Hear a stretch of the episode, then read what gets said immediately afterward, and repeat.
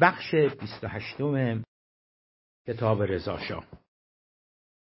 در بخش قبلی با کلیات ایران مدرن یا امروزی که در زمان رضاشاه بعد از تاجگذاری وی در سال 1304 تا 1320 که او از قدرت سقوط کرد، با کلیات آن ایران آشنا شدیم، هم با افکار و عقاید و نگاه رضاشاه به یک کشور مدرن و ایران مدرن آشنا شدیم که از دید رضاشاه یک کشور مدرن یا ایران مدرن چه ویژگی ها و خصوصیاتی میبایستی میداشت. به علاوه با معماران عصر رضاشاه آشنا شدیم. به طبع هر آنچه که در طی آن 16 سال اتفاق افتاد یا همان ایران مدرن امروزی در حقیقت ثمره افکار و عقاید و نگاه رضاشاه نبود و شماری از برجسته ترین نخبگان فکری، روشنفکران و کسانی که دستی در امور اجرایی داشتند، تجربه داشتند، لیاقت، توانایی و مدیریت داشتند، آنها هم در ساختن آن ایران شریک و سهیم بودند. در بخش قبلی با 4 تن از آنان آشنا شدیم، با عبدالحسین تیمورتاش، نصرتالدوله فیروز، سردار اسعد بختیاری و علی اکبر داور آشنا شدیم. اقدامات آنها را دیدیم، نگرش آنها را به مدرنیته دیدیم و در این حال یک نکته تلخ هم در مورد آن 4 معمار میبایستی بگوییم که گفتیم که هر 4 نفر آنان در زمان رضاشاه کشته شدند، یا درست‌تر گفته باشیم 3 تن از آنان، یعنی عبدالحسین تیمورتاش، نصرتالدوله فیروز، سردار اسعد بختیاری، به قتل رسیدند در حالی که در زندان به سر می بردند و 4 علی اکبر داور در نتیجه اخم و خشم رضاشاه و دشنامی که به او می دهد خودکشی می کند. اگر با اندکی تسامح عبدالحسین تیمورتاش، نصرتالدوله فیروز، سردار اسعد بختیاری و علی اکبر داور را به تعبیر امروزی ها مهندسان سازه و سخت افزار عصر رضاشاه بدانیم، باز با همان تسامح میتوان چهرها و شخصیتهای دیگری چون سید حسن تقیزاده، حسین کاظمزاده معروف ایرانشهر و مهمتر از همه محمدعلی ذکاءالملک فروغی را معماران بخش نرم‌افزاری عصر جدید یا ایرانی که در زمان رضاشاه شکل گرفت بدانیم. کارمان را با سید حسن تقی‌زاده شروع می‌کنیم. او در سال 1257 هجری شمسی در یک خانواده سرشناس روحانی در تبریز به دنیا آمد. حسن جوان که نزد پدر تلمذ می کرد، در فضای آن روزگاران تبریز، یعنی در فضای دوران مشروطه، از همان عنفوان جوانی با افکار و عقاید سیاسی و اجتماعی امروزی یا ترقیخواهانه آشنا شد. در جریان انقلاب مشروطه با آنکه هنوز 30 سال هم نداشت، چهره‌ای شاخص و برجسته پیدا کرد و در سال 1285، یعنی سالی که انقلاب مشروطه صورت گرفت، از جانب مردم تبریز به عنوان نماینده به نخستین مجلس مشروطه راه یافت.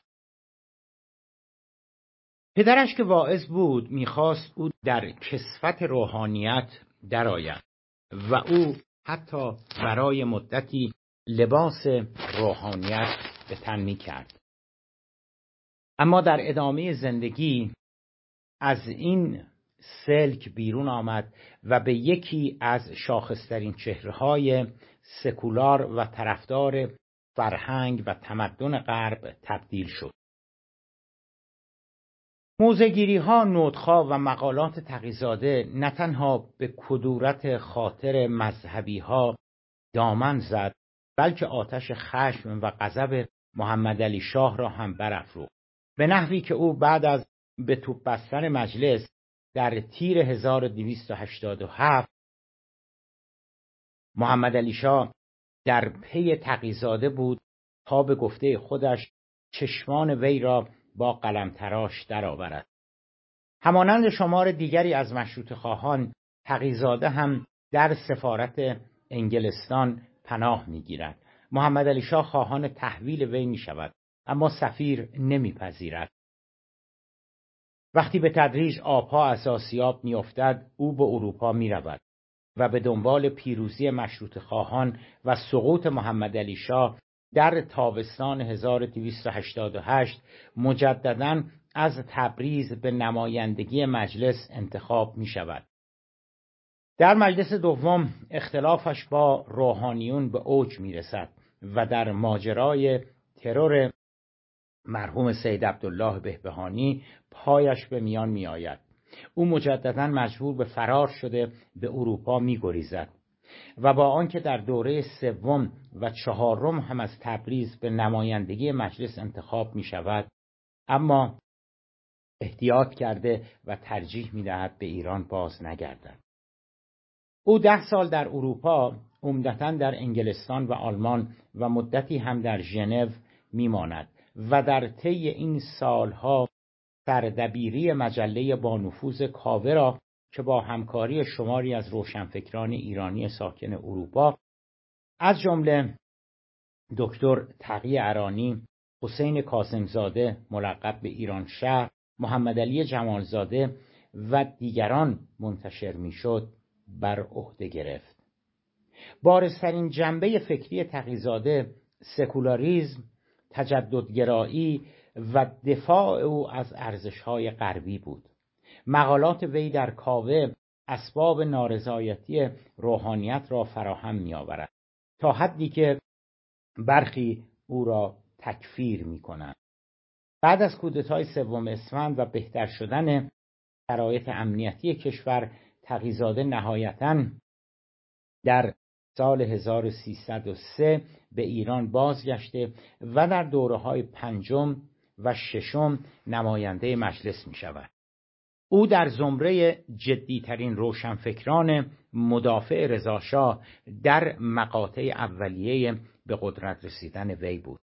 تقی‌زاده در یکی از مقالاتش در مورد رضاشاه می نویسد: سرانجام رهبری بزرگ پیدا شد و سرنوشت کشورش را به دست گرفت. به منظور بسیاری از آرمانهایی که از دوران مشروطه بر جای مانده بود. به نقل از کتاب غنی صفحه 317. پیشتر و قبل از بازگشت به ایران هم تقی‌زاده در کاوه می نویسد، نقل قول: ایران برای بیرون آمدن از قرون وسطی راهی ندارد جز این که تجربه مغرب زمین را پی گیرد، دین را از سیاست جدا سازد و دانش علمی و عقلانی را وارد تعلیم و تربیت عمومی کند. همان کتاب صفحه 316. با توجه به اقامت نسبتاً طولانی تقی‌زاده در اروپا و آشناییش با فرهنگ و زبان خارجی، او چندی به عنوان نماینده ایران به آمریکا اعزام شد. برای مدت کمی هم رضاشاه او را به عنوان والی خراسان منصوب کرد، اما سمت مهمترش وزیر مختار ایران در لندن بود که تا سال 1309 به طول انجامید. کار مهم تقی‌زاده در لندن ورود به مناقشات نفتی میان ایران و شرکت نفت انگلیس بود. رضاشاه که به او اطمینان کامل داشت، عملاً مذاکرات در مورد اختلافات نفت را به وی سپرد. این اعتماد همچنین سبب شد سپس پست وزارت مالیه در سال 1309 به وی محول شود. علیرغم باوری که تقیزاده به رضاشاه و اقداماتش داشت، به عنوان یک لیبرال کار کردن با وی برایش دشوار بود.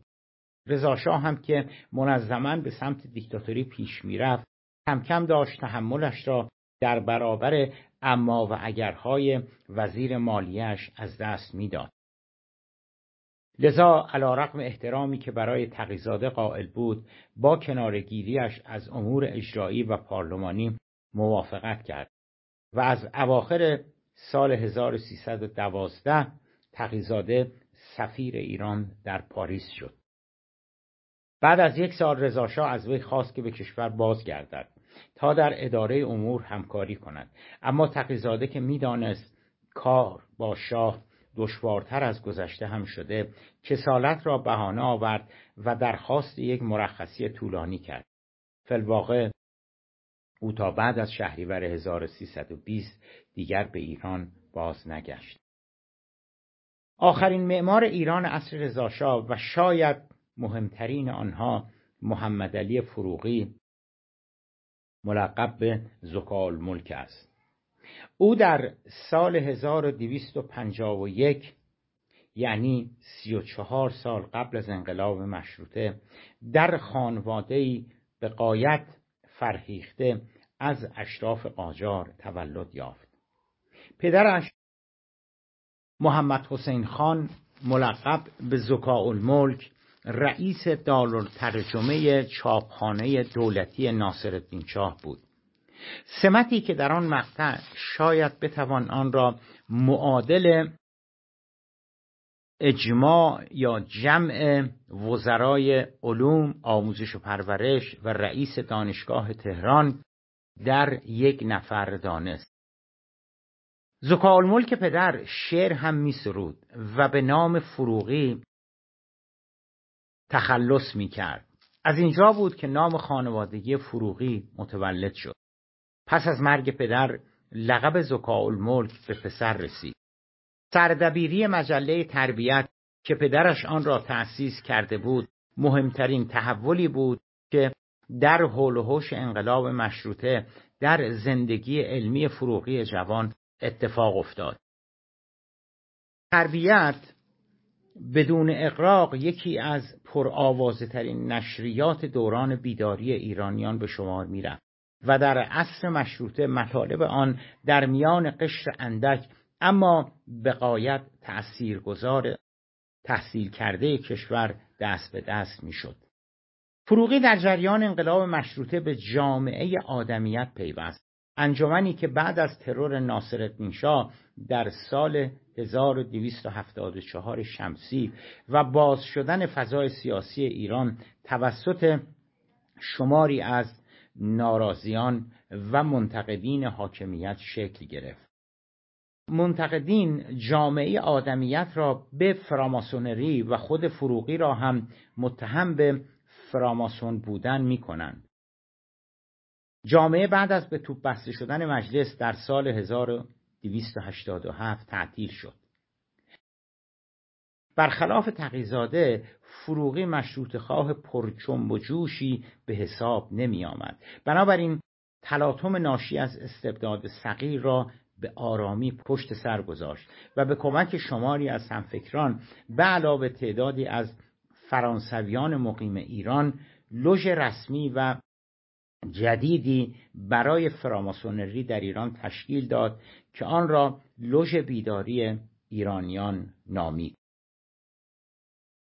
از تشکیل این لژ که از مشروطه حمایت می‌کرد مدتی نگذشته بود که بسیاری از نخبگان و تحصیل کردگان کشور به آن پیوستند. فروغی در سالهای 1288 الی 1289 مربی خاص احمدشاه نوجوان هم بود. هرچند بعدها که شاه در سن 18 سالگی به تخت سلطنت نشست، معلوم شد فروغی چندان هم در تربیت وی موفق نبوده. اینجا در این صفحه 258 کتاب چون صحبت از فروغی و فراماسونری شده و هممون میدانیم که به خصوص بعد از انقلاب چقدر در خصوص فراماسون بودن فروغی تأکید و تأیید می شود، اینجا یک زیرنویس هستش در این صفحه که اجازه بدید من اون رو هم براتون بخونم. در ایران یک باور پررنگ و منفی علیه فراماسونری وجود دارد، هم علیه خود جریان فراماسونری و هم بیشتر از آن نسبت به برخی شخصیت‌های تاریخی که گفته می شود ماسون یا فراماسون بودند. مرحوم محمدعلی فروغی یکی از معروفترین این چهره‌ها به حساب می آید. فی‌الواقع نام فروغی عجین شده است با فراماسونری. ما به هیچ روی قصد نداریم وارد کم و کیف موضوع فراماسونری بشویم، اما یک پرسش اساسی که مخالفان فروغی و در سطحی کلی‌تر مخالفان فراماسونری هرگز نتوانستند پاسخی به آن بدهند، آن است که اقدامات منفی فراماسون‌ها از جمله محمدعلی فروغی چیست و آنها کدام صدمات و لطمات را به منافع ملی ایران وارد کرده اند؟ علامت سوال. برگردیم به متن اصلی.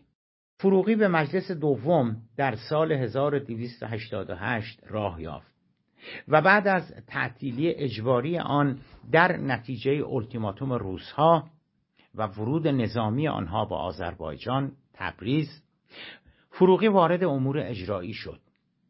او در چندین کابینه در سمت وزیر عدلیه خدمت کرد. طی این سالها او همچنین در مدرسه علوم سیاسی تدریس می‌کرد. در سال 1297 و پس از پایان جنگ بین الملل اول، فروغی یکی از اعضای عالی رتبه هیئت نمایندگی ایران در کنفرانس بین المللی صلح پاریس بود که برای درخواست غرامت از کشورهای پیروز در جنگ جهانی اول، یعنی انگلستان، فرانسه و روسیه، به فرانسه اعزام شد. او بعد از بازگشت از پاریس در سالهای 1301 الی 1303 چندین بار وزیر خارجه، در سالهای 1303 الی 1304 عهدهدار وزارت مالیه و سرانجام بعد از تاجگذاری رضاشاه از 1304 تا 1305 رئیس الوزراء شد. در سال 1306 او به عنوان سفیر فوق‌العاده ایران مأموریت یافت تا با مقامات آتاترک درباره اختلافات مرزی ایران و ترکیه مذاکره کند که با موفقیت از عهده این کار برآمد و به مناقشات میان ایران و ترکیه توانست فیصله دهد. فروغی در سال 1309 وزیر اقتصاد و سپس دوباره عهدهدار وزارت خارجه می شود. در سال 1312 رضاشاه او را مجدداً به عنوان نخست وزیر برمی‌گزیند و وی تا آخر 1314 در همین سمت باقی می‌ماند. در جریان کشف حجاب در سال 1314 سردار اسدی حاکم و نایب التولیه خراسان و داماد فروغی مورد غضب رضاشاه قرار می‌گیرد و پس از یک محاکمه نظامی علیرغم وساطت فروغی، سردار اسدی محکوم به اعدام می شود و اعدام هم می گردد. سپس خود رئیس الوزراء هم بر اثر خشم رضاشاه تا شهریور 1320 خانه‌نشین می شود. در این صفحه از کتاب، یعنی صفحه 259 کتاب رضاشاه، یک پانویس هستش که مربوط به ماجرای کشف حجاب و سردار اسدی داماد فروغی. اجازه بدید که این پاورقی رو هم براتون بخونم. ماجرای اعدام سردار اسدی بیشک یکی از تلخ‌ترین حوادث دوران زندگی محمدعلی فروغی است. موضوع کشف حجاب در قالب یک امریه در زمستان سال 1314 به استانداری‌ها، فرمانداری‌های سراسر کشور ابلاغ می شود.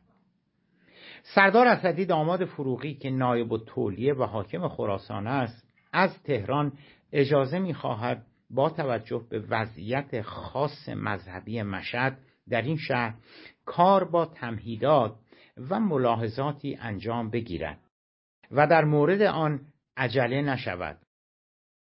اما رضاشاه زیر بار نرفته اصرار می کند که در مشهد هم مثل مابقی شهرهای ایران آن حکم می بایستی به اجرا درآید.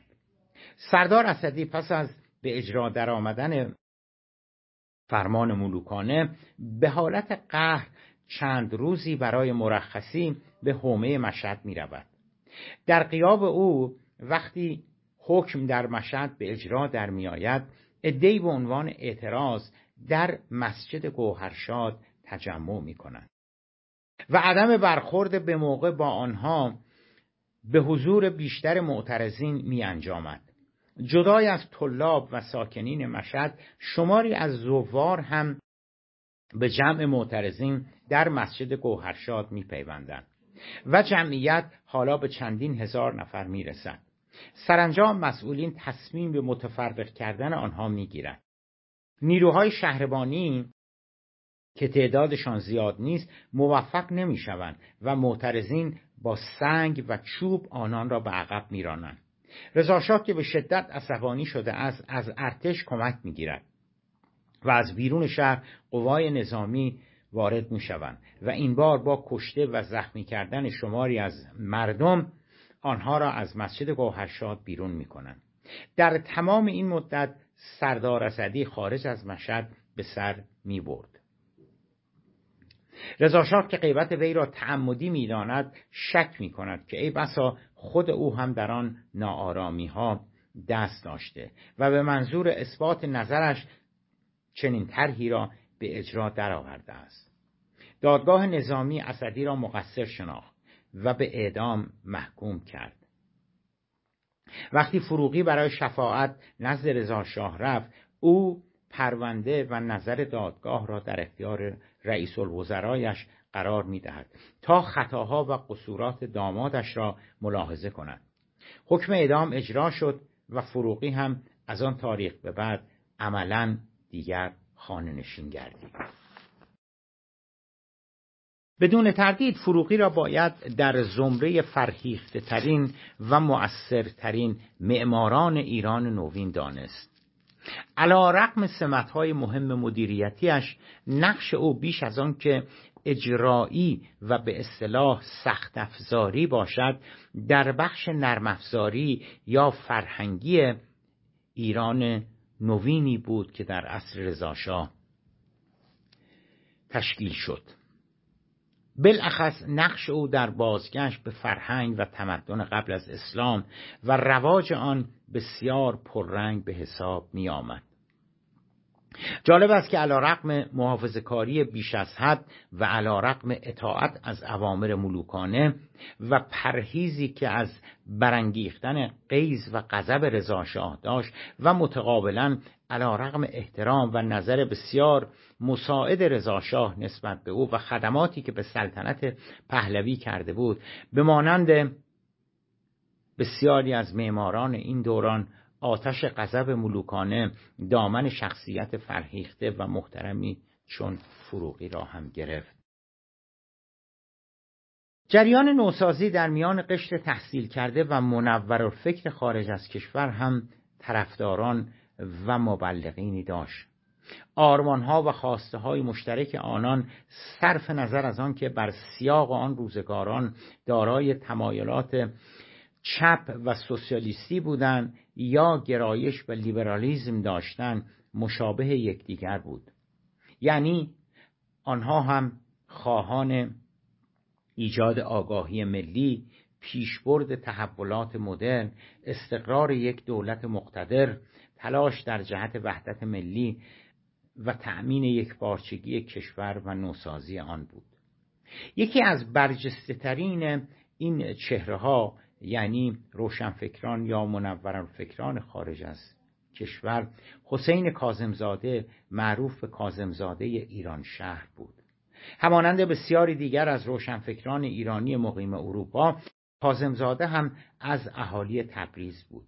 او در یک خانواده روحانی متولد می شود. در دوره جوانی و متأثر از نهضت مشروطه به حرفه روزنامه‌نگاری روی می آورد و پس از گلوله باران مجلس در سال 1287 به اروپا گریخته و در برلین اقامت می‌گزیند.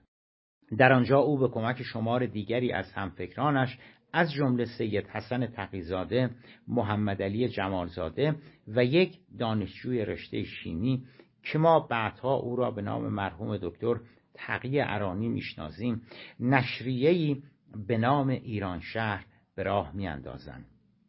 سخنی به اغراق نرفته اگر بگوییم که در سالهای مقارن با کودتای اسفند 1299 و بعد از آن ایرانشهر جدیترین و فرهیخته ترین نشریه روشنفکری ایران در خارج و داخل کشور به حساب می آمد. تأکید بر ناسیونالیسم ایرانی بدون تردید مهمترین و بارزترین خط مشی ایرانشهر بود. صفحه نخست آن معمولاً مزین به نقوشی از بناهای ایران باستان از جمله تخت جمشید، آرامگاه کوروش، کتیبه داریوش و این دست تصاویر بود. کاظمزاده می گفت نقل قول: ایرانی ها صرف نظر از این که از کجای کشور می آیند و به کدام قوم و قبیله تعلق دارند باید خود را صرفاً ایرانی بخوانند و شناسایی بر حسب شهر و منطقه و قوم و قبیله موقوف شود. باید زبانها و عادات محلی را کنار گذارد و در مدارس فقط زبان فارسی تدریس کرد. به نقل از کتاب غنی صفحه 315. او در یکی از مقالاتش علیه تمایلات قومیت‌گرایی و ضرورت ملیت‌سازی می‌نویسد نقل قول: در میان ما ایرانیان مشکل تعلقات محلی چنان جدی است که وقتی از یک مسافر ایرانی در خارج از کشور از ملیت او میپرسی نام محل خود یعنی محلی که از ایران میآید یا قوم یا قبیله اش را میدهد نه نام سرفراز ایران را. ما باید فرقه های محلی، زبان های محلی، لباس های محلی، عادات محلی و عواطف محلی را به کل کنار بگذاریم. همان نقل قول قبلی. کاظمزاده به سکولاریسم و تعلیم و تربیت غیر مذهبی نیز باور داشت.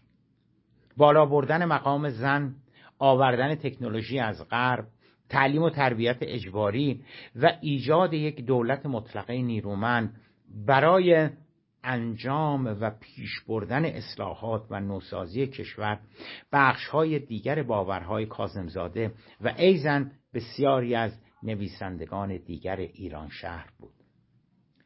جدا از ارائه راه حل برای نجات ایران از آن وضعیت، ایرانشهر به مسئله به تعبیر ما چگونه ما شدیم و ریشه یابی اسباب و علل عقب ماندگی ایران نیز می‌پرداخت. هم خود کاظمزاده و هم بسیاری دیگر از نویسندگان ایرانشهر حمله اعراب و آمدن اسلام به ایران را عامل اصلی انحطاط تمدن ایران می‌دانستند. کاظمزاده در مقاله می‌نویسد: تعصب دینی، استبداد سیاسی و امپریالیسم خارجی به ویژه امپریالیسم اعراب توانایی‌های خلاق ایرانیان را به عقب راند و در پایان نتیجه می‌گیرد مملکت نمی‌تواند پیشرفت کند مگر آنکه خود را از قید خرافات و ارتجاع رها سازد. همان منبع قبلی. اگر کاوه و ایرانشهر را پرچمدار جریانات روشنفکری خارج از کشور بدانیم، در داخل کشور نیز جریانات روشنفکری در ساختن ایران نوین عصر رضاشاه بسیج شده بودند. یکی از مهمترین ارگانهای روشنفکری داخل کشور، مجله آینده، به سردبیری مرحوم محمود افشار، مؤلف و منتقد ادبی بود که بعدها در اروپا تحصیل علوم سیاسی کرد و همه املاک و دارایی‌هایش را به نام موقوفات افشار وقف دانشگاه تهران نمود. زیرنویس این صفحه میگه که این موقوفات هنوز در منطقه شمیران نزدیکی زعفرانیه به نام دانشگاه تهران باقی مانده است. محمود افشار نیز در مقالاتش از کنار گذاشتن زبانهای محلی به نفع زبان فارسی طرفداری میکرد و همچون سایر روشنفکران و معماران ایران نوین بر روی یک ملیت و فرهنگ واحد ایرانی تأکید می‌ورزید. اگر جمالزاده، کاظمزاده، محمود افشار و تقیزاده را نمایندگان تفکرات لیبرالیستی به شمار آوریم، در جناح چپ جریانات روشنفکری نیز تحرکاتی جریان داشت. شخصیت و تشکل‌هایی که می‌توان آنها را ذیل چپ، گرایشات چپگرایانه و سوسیالیستی دسته‌بندی کرد، نیز نه تنها از ایده ناسیونالیسم و هویت مشترک ایرانی جانبداری می‌کردند، بلکه آن را بخشی از آموزش‌های سیاسیشان قرار داده بودند. به عنوان یک نمونه برجسته از جریانات چپ می‌توان به حزب سوسیالیست اشاره کرد. این حزب در کلاس‌ها و سلسله نشست‌های ادبی که برای آموزش زنان به راه انداخته بود، در کنار آموزش مسائل اجتماعی شامل سوادآموزی و آشنایی با ادبیات و تاریخ، بر مقوله ملت‌سازی و فرهنگ مشترک ملی ایرانیان نیز تأکید می‌کرد. به نقل از کتاب غنی، صفحه 316. برابری زنان، ملی شدن واحدهای اقتصادی بزرگ و کوچک، اصلاحات ارضی، از میان برداشتن نظام ارباب رعیتی، تعلیم و تربیت همگانی و مجانی، حمایت از ایجاد یک دولت مرکزی مقتدر، تحصیلات غیر مذهبی، ایجاد آگاهی جمعی در میان ایرانیان به عنوان یک ملت و تشکیل یک کشور، از جمله دیگر اهداف حزب سوسیالیست بود که در کلاس‌های آموزشی این حزب تعلیم داده می‌شد. همان منبع قبلی. یکی دیگر از جریانات روشنفکری در این مقطع، انجمن ایران جوان بود.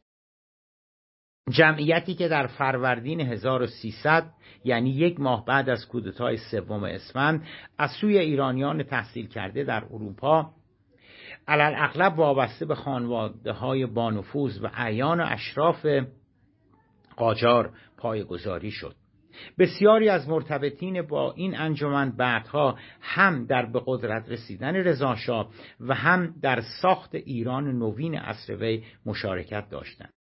اهداف ذکر شده در مرامنامه انجمن ایران جوان شامل نکات ذیل برای پیشرفت کشور بود: الغاء کاپیتالاسیون، استقلال گمرکی ایران، برابری نسوان با مردان، اعزام دانشجویان دختر و پسر به اروپا، اصلاح نظام قضایی و رسیدگی به جرائم، تعلیم و تربیت اجباری و همگانی، تأسیس مدارس متوسطه و توجه به آموزش تحصیلات فنی و صنعتی، ایجاد صنایع مدرن، احداث راه‌آهن، محروم کردن بیسوادان از حق رأی، تأسیس موزه، کتابخانه و تئاتر در همه شهرها، اخذ و اقتباس جنبه‌های مفید تمدن اروپا. به نقل از کتاب غنی، صفحات 316 الی 317. آشنایی با این چهره‌ها و گروه‌ها که به تعبیری اساره جریانات روشنفکری ایران در دهه 1300 به حساب می آمدند، نشان می دهد که چگونه رضاخان یا رضاشاه بعدی می توانست ایدئال و قهرمان ملی آنان باشد.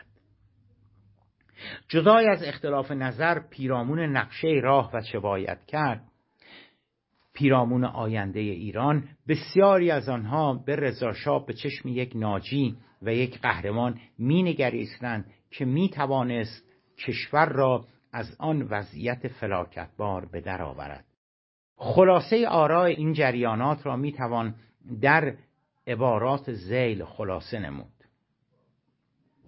ایران از زمان حمله اعراب در سراشیب زوال میافتد. روسیه و انگلیس از سر طمع به اضمحلال و زوال ما دامن میزنند. پس از 100 سال سیر قهقرایی، یعنی از زمان روی کار آمدن قاجارها در اواخر قرن 18 و تحقیر از جانب قدرت‌های امپریالیستی یعنی روسیه و انگلستان، یگانه علاج بیدار شدن مردم و تقویت عواطف و مسلک ملی‌گرایی است. میراث باستانی با مجد و عظمت ایران را باید به ایرانیان یادآور شد. غنی، صفحه 317.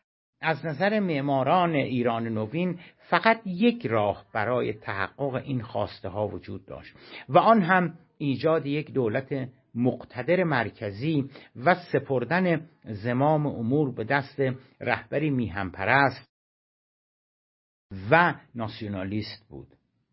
همان گونه که دیدیم تقیزاده بعدها گفت رهبر بزرگی یعنی رضاخان پیدا شد و سرنوشت کشورش را به دست گرفت. بسیاری از اهداف رضاشاه کم و بیش همان آرمانهایی بودند که از زمان مشروطه عملاً معطل مانده بودند.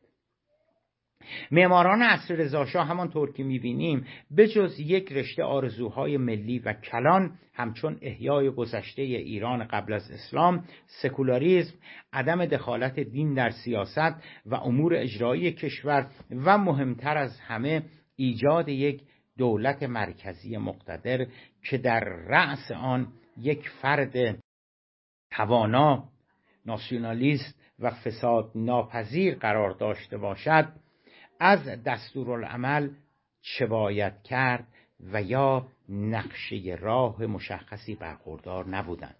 البته برخی گرایش به آرمانهای عدالت طلبانه سوسیالیستی داشتند، همانطور که اشاره کردیم. برخی دیگر تمایل به اقتصاد سرمایه‌داری داشتند. تقیزاده، تیمورتاش، نصرتالدوله فیروز و مخبرالسلطنه هدایت بیشتر به این گروه دوم تمایل داشتند، در حالی که داور و فروغی نگاهشان به دولت بیشتر به عنوان نهادی بود که باید بتواند حداقلی از رفاه را برای اقشار و لایه‌های محروم جامعه فراهم سازد. اما نه خود رضاشاه و نه معماران عصر رضاشاهی یک خط مشی، یک الگو و یک نقشه راه مشخص و معین نداشتند، بلکه آنچه مشخصاً دنبال می‌کردند تنها مجموعه‌ای از اهداف و آرمان‌های کلی بود.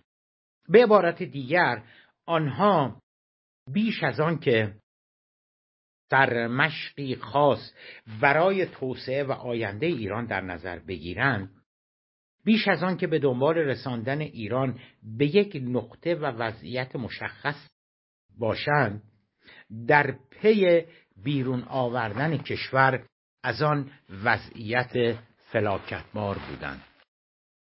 به عنوان مثال، بیش از آن که الگویی برای کشاورزی ایران داشته باشند، یعنی الگوی مشخصی برای اصلاح کشاورزی ایران داشته باشند، تنها بر تغییر نظام ارباب رعیتی حاکم بر کشاورزی ایران تاکید می‌کردند. ایضاً در خصوص سایر جنبه‌های جامعه ایران، اعم از اقتصادی، سیاسی و یا اجتماعی، آن حالت اصرار و شتاب در فرار از وضعیت موجود بیش از هر کس دیگری به نفع رضاشاه تمام شد.